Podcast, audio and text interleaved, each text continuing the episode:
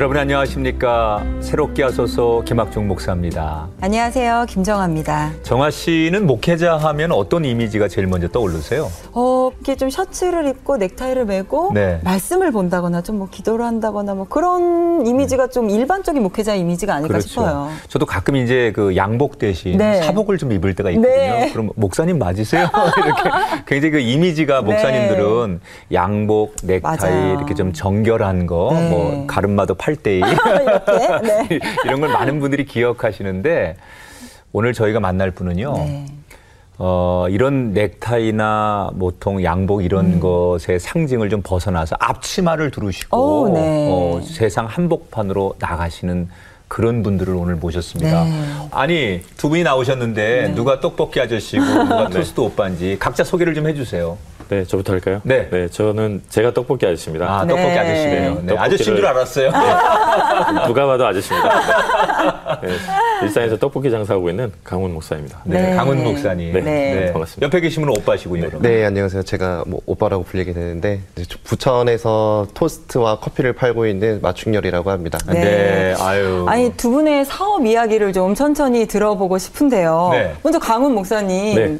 떡볶이 가게를 여셨어요? 네. 그 떡볶이 가게 이야기 좀 해주세요. 어, 일단 푸드 트럭을 한 2년 하다가요. 네. 어, 말아먹고요. 네. 생적을 겪다가 네. 네, 샵을 시작했는데요. 네. 어, 지금 고양시에서 지금 네. 떡볶이 가게를 하고 있고요. 네, 가게 이름이 재밌더라고요. 네, 떡 하나 주면 안 잡아 먹죠. 어. 네, 떡볶이 떡볶이의 떡이죠? 떡을 네. 네, 해서 옛날 전래동화 네. 어, 해서 호감도를 높이기 위해서 네. 네, 떡볶이를 시작했는데 아니 그리고 메뉴가 좀 특이하다고 네, 들었어요. 저희 이제 흔들어 네. 떡볶이라고요. 네. 제가 특허를 냈거든요. 어, 네. 보통 이제 떡볶이는 이제 냄비 같은 큰 그릇에다가 그렇죠. 오랫동안 이제 끓여서 이제 그렇죠, 그렇죠, 그렇죠. 파는 거잖아요. 그렇죠. 저희는 그런 조리 방법이 아니라 떡을 데쳐 가지고요. 네. 즉석에서 소스를 담아줍니다. 그러면 어. 그 용기에 담아서 거예요? 본인이 흔들어서 먹는 어. 겁니다. 토핑을 얹어가지고요. 네. 그래서 아이들이 되게 신기해하고 좋아하고 재밌어하고. 네. 그래서 어, 맛도 있고. 침이 넘어가는 거 보니까 그러니까요. 맛있을 것 같아요. 네, 것 저도 같아요. 지금 말하면서 만드는 저도. 네. 그래서 어쨌든 어, 드셔보신 분들이 다들 아직까지는 뭐. 예, 아니 본인이 그걸 즐겁게. 개발을 하신 거예요? 어떤 경위로 그것까지 개발을 하시게 된 어, 거예요? 이제 사실은 이제 제가 없는 거에 무에서 유를 창조한 건 아니고요. 네. 몇년 전에 오래 전에 어떤 레스토랑에 갔어요. 그냥 네. 지방의 동네 레스토랑에 갔는데 샐러드를 병에 담아주더라고요. 네. 그릇을 따로 빈 그릇을 네. 두고 네. 이렇게 흔들어니까 샐러드 드레싱도 잘 섞이고 네. 그릇에다 이렇게 담으니까 예쁘게 잘 담기더라고요. 어. 그래서 그냥 감탄했고 끝났는데 거기서 아이디어를 얻 네, 나중에 이제 떡볶이를 개발하려고 제가 한한 달을 떡볶이만 먹으면서 네. 살았는데 그때 이제 아이디어가 거기서 딱 만났죠. 네. 그런데 해보니까 정말 아주 아주. 네. 그 주일 낮에는 또 그곳에서 아이들과 예배를 드리시고 네, 주일 낮에 이제 오전에 예배 드리고요.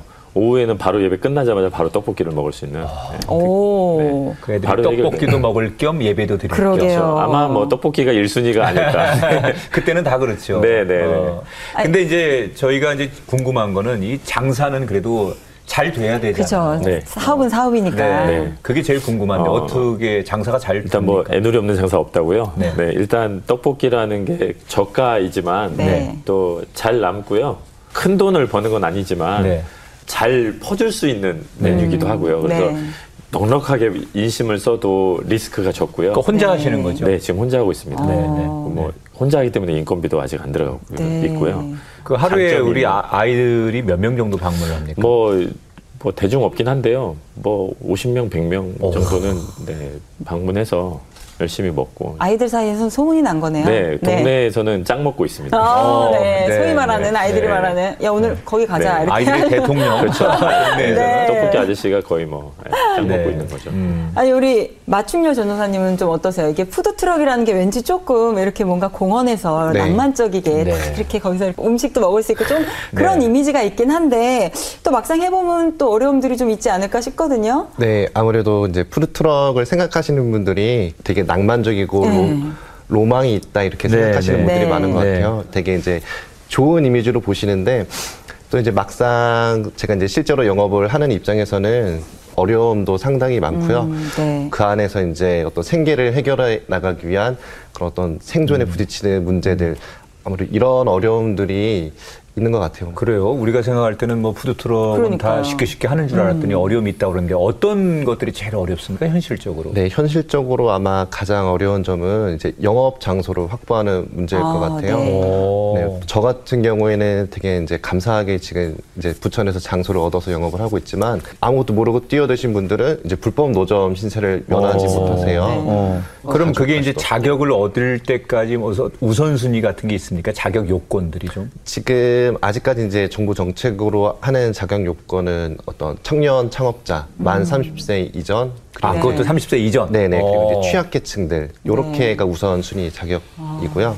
네. 그래서 이제 합법적으로 영업하시는 분들이 그렇게 많지는 않으세요. 아, 현실이 네, 안. 따라주니까 그런 분도 네네. 계시는군요. 네. 어. 아니 이제 두 분이 뭐 이렇게 동네 아이들한테나 또 공원에 나오시는 주민들한테 이제 가까운 장사를 하는 아저씨로 다가가고 네. 청년으로 다가가시는데 처음부터 나는 목사인데 떡볶이를 합니다 또는 내가 전수사인데 푸드트럭을 합니다 이렇게 말씀하고 하시는 건 아니잖아요. 그렇죠. 그래서 전혀 모릅니다. 모르시는 분들이 많죠. 어. 어떠세요, 우리 목사님 같은 경우는? 지금 가게 한 지 이제 1년 됐는데요. 그 동네에서 아직도 모릅니다. 어. 전혀. 애들은 거의 99% 모르고요. 음. 아는 사람은 어떤 사람이냐면 저희 가게를 검색하는 거죠. 아. 검색으로 저희 가게 이 떡볶이 이 신기한데 이 맛있는데 이 떡볶이가 인터넷에도 혹시 있을까 하고 검색하다면 이제 연관돼서 제가 나오거든요. 어. 그걸 또 이제 동네방네 알리는 거 아니고요. 조용히 와서 마치 무슨 자기가 첩보로 알아낸 것처럼 혹시 뭐 목사세요 이렇게 물어보는 친구들이 있어요. 알고 보니 뭐 좋은 일 하시네요. 뭐 이렇게 그때 좀 쾌감이 좀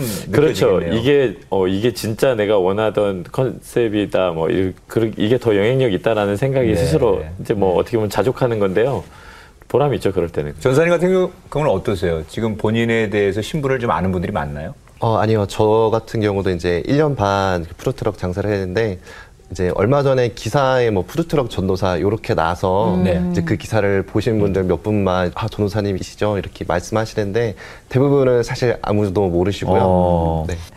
우리 마전사님께서는 분명히 신학을 하시고 네. 어, 이제 사역자의 길에 들었으신데 어떻게 해서 이 일을 하시게 되셨는지 신학을 공부하셨죠. 네, 대학원까지 맞습니다. 네네. 졸업하셨죠. 네, 아직 졸업은 못했고요. 네. 대학원은 이제 한 학기 남았는데 네. 이제 28에 이제 공부를 쭉 하다가 그때 이제 군대를 가게 됐어요. 어, 늦게 가셨군요. 네네 그러네요. 군대를 가고 이제 스물아홉 이제 일병 말쯤 됐을 때 지금의 아내를 이제 거기 소개받아서 이제 교제를 하고 이제 전역할 시기가 다가오니까 이제 서른이 됐더라고요. 네. 네. 그리고 이제 결혼 얘기를 이제 그때 좀 하고 있어서 아 이렇게 전역을 하고 뭐 돈도 모아둔 것도 없는데 바로 대학원에 가거나 아니면 전도사 사역을 시작하게 되면은 사실 결혼 비용도 너무 많이 부담이 됐고요. 이렇게 되면 결혼도 미뤄야겠다라는 생각이 들 정도였으니까 음, 음. 그래서 어떻게 해야 되지 고민을 하다가 네. 이제 푸드트럭 창업자들에게 지원을 해준다는 어떤 그런 어. 기사를 보고서 네. 네. 아, 그러면 창업을 시작을 하면은 아무래도 내가 열심히만 하면 돈을 조금 더 벌 수 있고 그래서 이제 결혼을 시작할 수 있겠구나 네. 싶어서 이제 그래서 알아보고 시작을 하게 됐어요. 네. 그러면 제대를 앞두시고 군대에서 또 그 계획을 짜신 거네요. 네, 네, 맞습니다. 앞서 말씀하신 대로 지금은 이제 부천의 한 공원에서 네. 자리를 좀 잡으셨다고 들었어요. 네 네. 사실 이 자리를 잡은 것도 정말 하나님의 은혜인데요. 합법적으로 영업할 수 있는 자리가 없었어요. 네. 네. 그래서 이제 뭐 행사나 축제 있다고 하면은 이제 가게 되고 사실 그리고 이제 행사나 축제도 많지도 않고 간다고 해서 매출이 보장이 되는 그쵸. 것도 아- 아니거든요. 그러다 보니까 이제 막 머리도 많이 빠지더라고요. 마음이 어려워서. 네. 당장 또 올해 결혼을 해야 되는데 어. 고민하던 차에 이제 부천에서 영업 자리가 나왔다고 어. 네. 이제 소식을 듣게 됐어요. 그래서 아, 얼른 달려가서 이제 지원을 하게 되는데 저 말고 다른 분이 같이 지원을 아이고, 하신. 거예요. 아. 이제 그 중에 이제 추첨을 해야 되는데 네. 저는 하나님께 기도를 좀 많이 했기 때문에 단번에 좀 추첨이 될 줄 알았어요. 네. 근데 처음에는 안 되더라고요. 그래서 아 하나님이 이 길이 가지 말라고 하시는 건가 아니면 또 어. 다른 좋은 기회가 있다고 하시는 건가 좀 그런 고민도 하고 좌절도 하면서 있던 차에 뽑히신 분이 이제 포기를 하시더라고요. 아, 그분이 먼저 뽑혔는데. 네네. 어. 이제 그 타이밍이 정말 또 기가 막혔던 게 그 말씀드렸다시피 이제 청년 창업으로 이제 자격이 주어지거든요. 네, 네. 네. 근데 제가 생일이 그때 이제 지나면은 만 30세 자격을 잃어버리던 네, 네. 때여서 너무 많이 고민하고 있던 차에 이제 그분이 포기를 하시는 바람에 오. 정말 이제 가까스로 그 지원을 하게 됐어요. 차점자가 된 거네. 네네 어. 맞습니다. 대기자가. 네. 어. 그래서 그랬군요. 들어가게 그래서 지금은 이제 좀 어떻게 좀 어, 여건이 그렇게 무르익다 보니까 장사가 조금 잘 되는 편입니까? 네, 작년에 처음 오픈했을 때는 사실 사람들이 낯설어해서 많이 안 오시다가 올해부터는 이제 단골도 많이 생기시고 네. 이제 많이 찾아주시는 네. 네, 그런 편입니다. 한 자리에서 계속 하시다 보면 네, 찾아오시는 분들이 네, 계시죠. 네. 아니 이렇게 시작하는 과정부터 해서 우여곡절이 참 많으셨는데 사실은 신학을 공부하셨고 네. 원래 다른 길을 가시려고 꿈을 꾸셨단 말이에요. 근데 이 푸드 트럭을 한다고 했을 때 주변의 반응들은 좀 어땠을까 싶어요. 음. 반응들은 좀 어땠나요? 다행히 뭐 제 아내도 그렇고 주변 사람들께서는 제가 선택하고 이제 가는 일에 다들 이제 응원을 해주셨어요. 네. 그런데 사실 어떤 사역자가 이중직을 하는 데 있어서 제 주변처럼 그렇게 다 고운 시선만 보내시는 건 아니거든요. 그렇죠. 네. 그래서 사역자가 어, 사역만 열심히 하면 되지 무슨 다른 직업을 알아보냐. 네. 어, 얼마나 더 벌려고 뭘 그렇게 가지려고 이게 다른 일을 선택하느냐 이렇게 말씀하시는 분들이 많은데 근데 실제로 사역을 하시는 어떤 학생 전도사님들 그리고 아직 이제 간뭐 대학원에 다니시면서 사역하시는 분들 사역한 지 이제 그렇게 기간이 안 되신 분들 같은 경우에 페이가 아시겠지만 사실 그렇게 많지 않은 편이거든요. 네. 또 교회에 따라서 제가 아는 어떤 분들은 뭐 3, 40만 원 이렇게 페이 받으면서 한 달에. 네, 하시는 네. 분들도 있고 100만 원 내외가 넘지 않은 분들도 있고 사실 그런 경우에 가정에 있는 분들은 사실 그렇게는 생활하기가 어렵거든요. 그렇죠. 그래서 어, 무슨 사역자가 뭐 돈에 목이 말라서 어, 돈이 그렇게 아, 좋아서 예. 다른 일을 하느냐. 뭐. 네, 네. 그렇게 말씀하시면은 네, 사역자 마음들이 무너집니다. 그렇죠. 음, 그런 시선들이 이제 항상 정말 순수한 우리 네. 사역자들의 마음에 상처를 주는데. 네. 후회는 없으세요? 네, 후회는 전혀 없고요. 음. 어, 하나님께서 제 길을 분명하게 인도하시고 계신다는 어떤 그런 확신이 있기 때문에 네. 지금 하는 일도 어떤 인생의 이 여정 중에 또 경험해야 되고 또 음. 이 순간에 느끼게 하시는 은혜가 있기 때문에 보내신 길이라고 생각합니다. 그런 생각이면 충분합니다. 네. 네. 네. 자, 이제 그러면 우리 강훈 목사님 네. 얘기를 좀 듣겠는데, 우리 강훈 목사님은 사실 CCM계에서 유명한 프로듀서시거든요. 네. 그래서 뭐 많은 분들이 그쪽에서 이미 경험을 하신 분도 계신데, 이런 분이 어떻게 해서 떡볶이 집을 운영하시게 됐을까? 네. 이제 그 사연이 궁금한데. 성도님들을 위로하는 게 제 사역이라고 생각했어요. 네. 그동안 찬양 사역을 했으니까 네. 비슷한 형태로 음. 제가 찬양 사역 비슷하게 그동안의 인프라를 가지고 사람들을 만나고 내 얘기를 하고 위로하고 이게 제 사역이라고 생각했는데 그렇게 다니다 보니까 저랑 비슷하게 자란 아이들이 더 눈에 들어오고 만나게 네. 되더라고요. 그러니까 보육원이나 뭐 그룹홈이나 어, 이혼으로 버려진 아이들 특히 그래서 그 아이들을 이제 지속적으로 만나기 시작하면서 이 아이들이 졸업하고 이제 퇴소를 하면 나와야 되거든요 그 그렇죠. 시설에서 네. 그때부터가 이제 이 아이들에게 진짜 필요한 후원과 미션이 이제 그때부터가 사실 더 필요한데 네. 그때를 위한 복지는 굉장히 어려운 거죠. 네. 그래서 저도 그 부분을 보고 그럼 어떻게 할지 고민하는데 평균에 못 미치는 아이들에게 가장 필요한 건 어, 필요한 게 뭘까 했을 때 제가 생각한 게 장사였어요. 어. 네. 그것도 가장 손쉬운 조리를 하지 않는 장사. 누구나 할수 예. 있는. 음. 떡볶이도 조리하지 않고 어떻게 하면 쉽게 할 수 있나. 음. 그리고 그 한두 번만 보면 따라할 수 있는 뭐 음. 이런 것에 대해서 고민하기 시작했고요. 왜 그런 걸 더 고민했냐면 사실 그런 시설에 있는 애들 중에도 뛰어난 애들이 있어요. 네. 공부도 잘하고 재능이 있고 네. 그 아이들도 물론 도움이 필요하죠. 근데 그런 평균에 못 미치는 그 아이들 자기 앞가림도 못한 아이들도 결국 필요한 도움이 필요한데 그렇죠. 그래서 결국은 자기 앞가림만 좀 해주게 하면 좋겠다는 생각을 했어요. 왜냐하면 그걸 못하면 결국 이 아이들이 범죄를 하는 게 아니라 범죄에 이용돼요. 그러니까 그렇죠. 뭔가 도와주고 어. 싶은 마음에 이제 네, 그들 이게 범죄에 이용된다는 게 문제예요. 그래서 그냥 먹고 살 정도만 얘네 해줘도 얘는 충분히 귀하게 복음을 받아들이고 또 먹고 살 수 있는데 도움이 되겠다. 그래서 어, 가게에서 그 아이들을 먼저 고용하고 어. 네, 고용해서 일 적응하면 그 아이들이 직접 창업을 할 수 있게 도와주는 일종의 그런 가게를 꿈꾸면서 아. 시작을 한 거예요. 그래서 고양시에 1호점을 했고 지금 네. 이제 충남 아산에 2호점을 했고요. 네.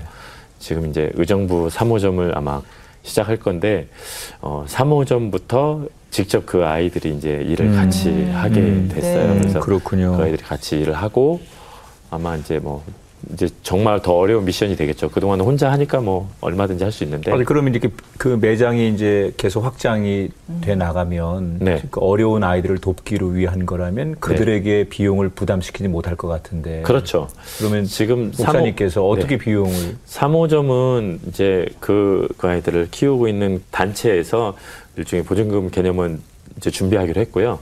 거기 인테리어와 모든 시설은 이제 제가 준비하기로 했는데요. 그동안 1년 일하면서 좀 어느 정도 모았습니다. 열심히. 떡볶이 가게를 네, 하시면서. 떡볶이 가게 하면서 네. 정말 코 묻은 돈, 애들 코 묻은 네. 돈을 이렇게 열심히 모아서 물론 아직 여- 뭐 부족하지만 그리고 그렇게 하면서 지금 브랜드화가 지금 하는 과정을 하면서 좋은 분들 만나서 인테리어 하시는 분도 만나고 좋은 분들 만나서 지금 뭐 여전히 더 피- 도움 음. 필요하지만 그래도 한 단계 한 단계 하고 있어서 저의 목적은 나는 너희들이랑 비슷하게 자랐어가 이 아이들이 저한테 마음을 여는 첫 번째 그쵸. 포인트거든요.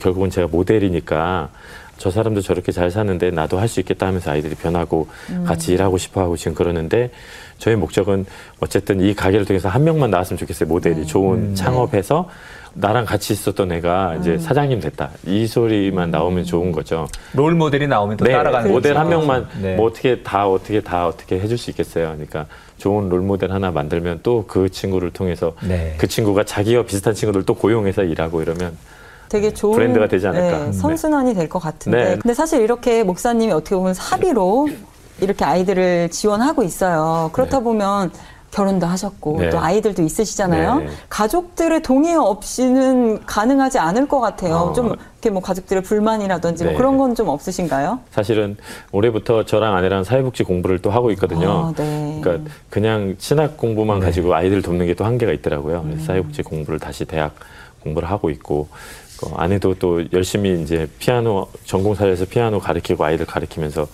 어 어쨌든 가정 경제에는 좀 이제 뭐 넉넉한 아니지만 카바를 하고 있고요. 네. 네, 제가 뭐 그 떡볶이 돈으로 가정으로 보내는 건 못 하고 있거든요. 네. 그러니까 거기서 유지하고 다른 걸 하고 있으니까 네. 가정 살림은 이제 아내가 책임을 아직까지 지고 있는데 네, 버겁겠지만 이제 그 뭐 재밌습니다. 그렇게. 네. 이제 두 분이 하시는 사역들이 이제 먹는 것을 통해서 복음을 함께 나누고 사랑을 나누고 또 그것을 어떻게 보면 선순환의 구조로 만들려고 애를 쓰시는데 굳이 이렇게 청소년들 어려운 아이들을 도와야 되겠다라고 마음을 먹게 된 이유가 본인의 삶의 경험 때문에 그런 겁니까? 네, 네. 저도 이제 유년기에 이제 버림을 받은 거죠. 어머니가 일- 이제 저 어렸을 때 집을 나가시고 아버지 폭력, 아버지 외도 때문에 집을 나가셨고 어 그리고 새어머니가 저는 열 번 바뀌었어요. 그러니까 새엄마만 열 분 계셨고 이게 친엄마니 계시고 뭐 어떻게 맞았는지 이거는 사실 설명하기는 음. 그렇지만 이제 그렇게 자랐죠. 그런데 이게 그 전에는 저에게 상처고 부끄러움이었는데 제가 다시 얘기를 하면서 그런 아이들을 만났을 때 제 얘기를 드러내면은요 그 아이들이 무장 해제가 되거든요. 네. 그냥 난 새엄마 그렇게 많아서 그러면 거의 또 짱 먹으세요 하거든요.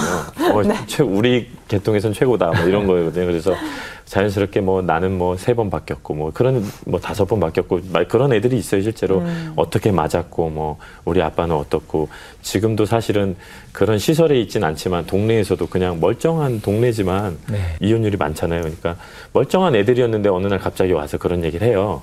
제가 그런 걸 노출하지 않았어도 그런 얘기를 또 하게 되더라고요.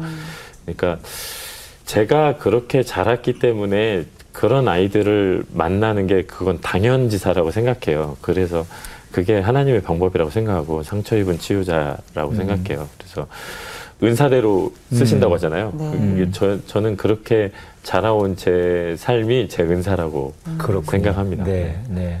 우리 마전사님도 어, 저 청소년 시절이 조금 어렵고 힘든 순간들이 있었습니까? 저 같은 경우에는 이제 중학교 1학년 때 부모님이 헤어지시게 되셨어요. 그래서 이제 여동생이 있는데 여동생은 이제 어머니랑 그때 이제 같이 살고 저는 아버지랑 같이 살았는데 아버지께서 이제 또 일하시다 보니까 주로 혼자 있는 시간이 많았거든요. 음. 그래서 이제 혼자 시간을 보내고 늦게까지 친구들이랑 지내다 보니까 어느샌가 불량 학생이 되어 있더라고요. 아, 네. 어. 네.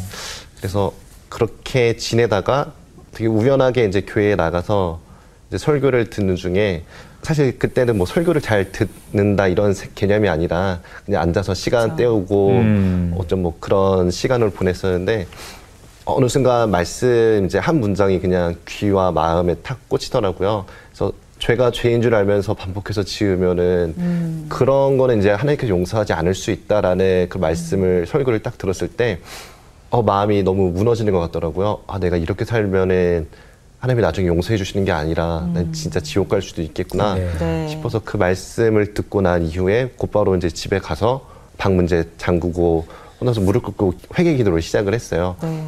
어, 하나님 이제 이렇게 안 살게요. 열심히 살게요. 이렇게 기도하고 이제 교회 열심히 다니고 이제 그 전에 나쁜 습관들 그런 행동들을 끊으면서 네 그러면서 더 신학교의 길을 가게 되고 하나님께 헌신하겠다라는 다른 어떤 목회자 전도사 분들도 네.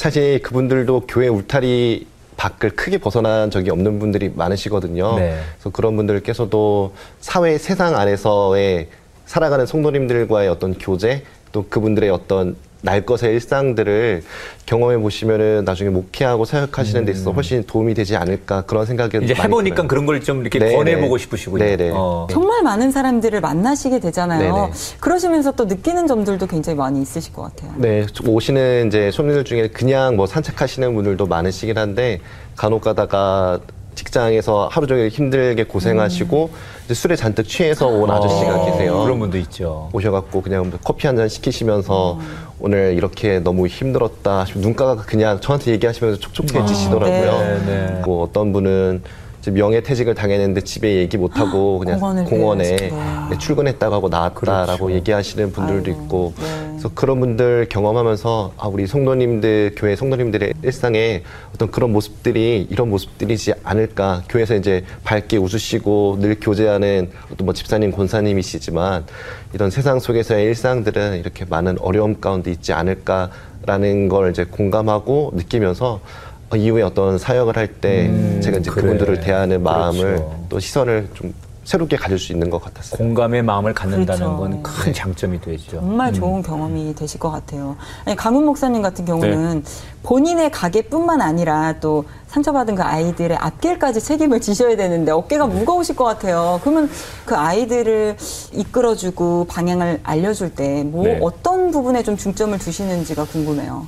기본적으로 그래도 크리스천이티를 가진 기업이니까 네. 저 기업으로 나갈 정체성을 가지고 있으니까 주일날 예배 드려야 되고 뭐 규칙들은 있겠죠. 네. 근데 그 아이들한테 가장 필요한 거는 그 동안에 그 시설 안에 있으면서 다 해주거든요. 어, 실수해도 다 해주고 음. 다 입혀주고 다 먹여주고 네. 너희들 상처 받았으니까 괜찮아 이렇게 싸매주고 다 그동안 그렇게만 해왔거든요. 그래서 네.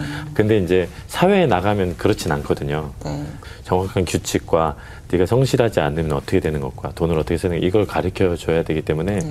사실상은 제가 그 아이들한테 목사로서 아이들을 가르치는 거는 많이 내려놔야 되는 상황이거든요. 네. 거기에 좋은 선생님들, 목사님들이 또 계세요. 그러니까 그 영역은 그분들이 어, 좀 네. 해결 바라고요. 저는 네. 그 아이들이 좀 어떻게 보면 야생에 나가기 전에 음. 마치 독수리가 저 절벽에서 툭 던지듯이 일종의 그 역할을 해줘야 되지 않을까 싶어요. 그래서 네.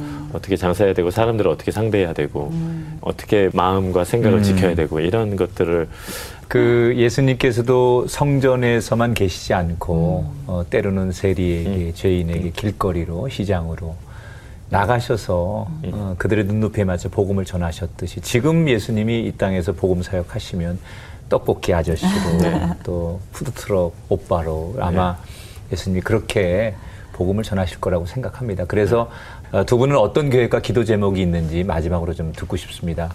앞으로 일단은 이제 경제적 기반을 닦는데 일단 집중을 할 계획이에요. 그래서 네. 내년까지가 이제 공원에서 계약 기간인데 그때까지 뭐 지금까지 진 빚이나 어떤 이런 것들을 좀 청산하고서 그 이후에 이제 대학원 남은 학기를 마치고 이제 공부를 이제 조금 더 한 이후에 사역의 길로 이제 음. 돌아갈 계획이고요. 네. 그래서 지금 미루고 있던 이세도 이제 내년쯤에는 음. 네, 가질 수 있게 되기를 네, 바라고 있습니다. 네. 네. 우리 강훈 목사님. 네. 일단 올해 안에 15점이 목표인데요. 아, 네. 15점까지 좀 잘 하면서 좌우로 안 흔들리는 게 목표고요. 네. 그리고 이제 이 브랜드의 올해 어, 방향을 위해서 네. 계획이 있고 기도 제목이 있습니다. 네. 그렇군요. 떡 하나 주면 안안 잡아 잡아 먹지. 먹지. 네. 네. 이게 사실 사역을 하시는 분들이 우리나라에 또 꽤 많이 계시잖아요. 근데 또 비슷한 어려움들, 생각들을 갖고 계시는 분들이 또 많이 계실 것 같아요. 사역자의 한 사람 한 사람으로서 한국 교회에 계신 뭐 성도님이라든지 좀 당부해드리고 싶다 이런 것들은 좀 부탁드리고 싶다 하는 말씀이 음. 있다면 한 마디씩 좀 해주세요. 그냥 아무래도 이제 장사를 하니까요. 네. 장사한 이유로 대부분 이중직 관련해서 질문하는데 저는 아, 네. 명확하게 이중직은 아니고 그냥 장사하는 거거든요. 네. 이게 명확하게는 사역자라고 보기는 어렵고 그냥 장사치가 돼 있는 상황이거든요. 네. 그런데 장사를 하면서 느낀 게 장사 하나 잘하기도 힘들고 근데 음. 장사 하나만 잘해도 복음은 또 흘러가겠구나라는 생각이 들더라고요. 네. 크리스천으로서 장사를 잘해도 가장 잘하는 것만 잘해도 충분한데 더 잘하려고 하다 보니 아무래도 힘들어하는 게 아닌가 싶어요. 네. 가장 잘하는 건 결국 복음 전하고 기도하고 각자 영역에서 가장 잘하는 거 잘하면은 되지 않을까라는 생각이 지금 좀 좋은. 말씀입니다. 네. 네. 우리 마전사님은요? 네, 이제 뭐 저도 이제 비슷한 맥락에서 제가 학교에서 이중직 얘기가 많이 나오고 특히 뭐 제 또래 같은 경우에는 그런 부분을 많이 고민하는 분들이 많으시고 주변에 이제 실제로 그렇게 또 이중직으로 사역하시는 목사님 젊은 목사님들도 계세요. 근데 그런 분들에 향한 아직까지는 좀 부정적인 그런 시선들을 좀 바꿀 수 있는 방법은 한국 교회 안에서 어떤 전도사이기 때문에 뭐 아직 목사님이 안 됐으니까 요 정도 페이 받고 그냥 열심히 하면 나중에 목사님에서 더 많이 받아. 요런 개념이 아니라 그분들이 가장이신 그런 가정의 어떤 생활을 실질적으로 도와줄 수 있고 또 배려해 줄 수 있고 특히 학생 전도사님들 같은 경우에도 교회 안에서 또 배려하고 지원해 줄 수 있는 그런 방향을 조금만 고민해 주시고 신경 써 주신다면은 사실 뭐 이중직 문제는 크게 어려움이 되지 않을 거라고 생각합니다. 네. 먼저 경험해 보셨으니까 네. 그런 문제도 현실적으로 큰 문제 없는데 네. 너무 뒤에서 이상한 눈으로 보지 않았으면 네, 네. 좋겠다. 예. 아마 많은 또 우리 목회자분들, 성도분들이 또 각자 생각하는 기준과 또 깨닫고 동의되는 부분이 있어서 이런 네. 것들은 앞으로 맞춰가면서 그렇죠. 우리 기독교 사회가 조금 성숙해지지 않을까 그런 기대를 합니다. 두 분은 개척자입니다. 아, 잘하셔서 말 그대로 사역이라고 표현하든 장사라고 표현하든 어떤 것이든 간에 그 속에서 하나님이 드러나고 두 분이 네. 생각하는 그 가치가 변하지 않았으면 좋겠다라는 생각을 하면서 저희가 새롭게 앞서서 응원의 박수를 보내드릴 테니까 힘있게 자신있게 밀고 나가십시오. 네, 더 감사합니다. 건강하시고 두 분 잘 되시길 기도하겠습니다. 네, 오늘 함께. 해주셔서 고맙습니다. 고맙습니다. 이 프로그램은 하나님을 기쁘시게 사람을 기쁘게 마임 협찬입니다. 어, 오늘 두 분의 말씀을 좀 듣다 보니까 교회 한 성도로서 조금 죄송하기도 하면서 예, 좀 마음이 아프기도 했습니다. 네. 우리가 이런 사역자분들의 그 현실적인 어려움에 너무 좀 두 눈을 감고 있지 않았나 하는 죄송스러운 마음이 들기도 한 시간이었네요. 네, 사역자들이라고 하는 그 틀 안에 모든 것을 다 그렇게 해야 돼라는 음. 눈으로 보는 것도 잘못된 것 같습니다. 그분들도 한 아이의 아빠고 한 사람이고 한 사회 구성원이기 때문에 우리가 나와 똑같은 우리 이웃처럼 바라봐주는 그런 마음들이 있으면서 그분들이 하는 사역을 존중해주는 그런 것들이 있어야 되지 않을까 생각하면서 끝으로 이런 얘기를 하고 싶어요. 우리 한국교회 사역자분들 힘내십시오. 네. 새롭게 하소서가 응원하겠습니다. 다음 시간 다시 찾아뵙겠습니다. 여러분 고맙습니다. 고맙습니다.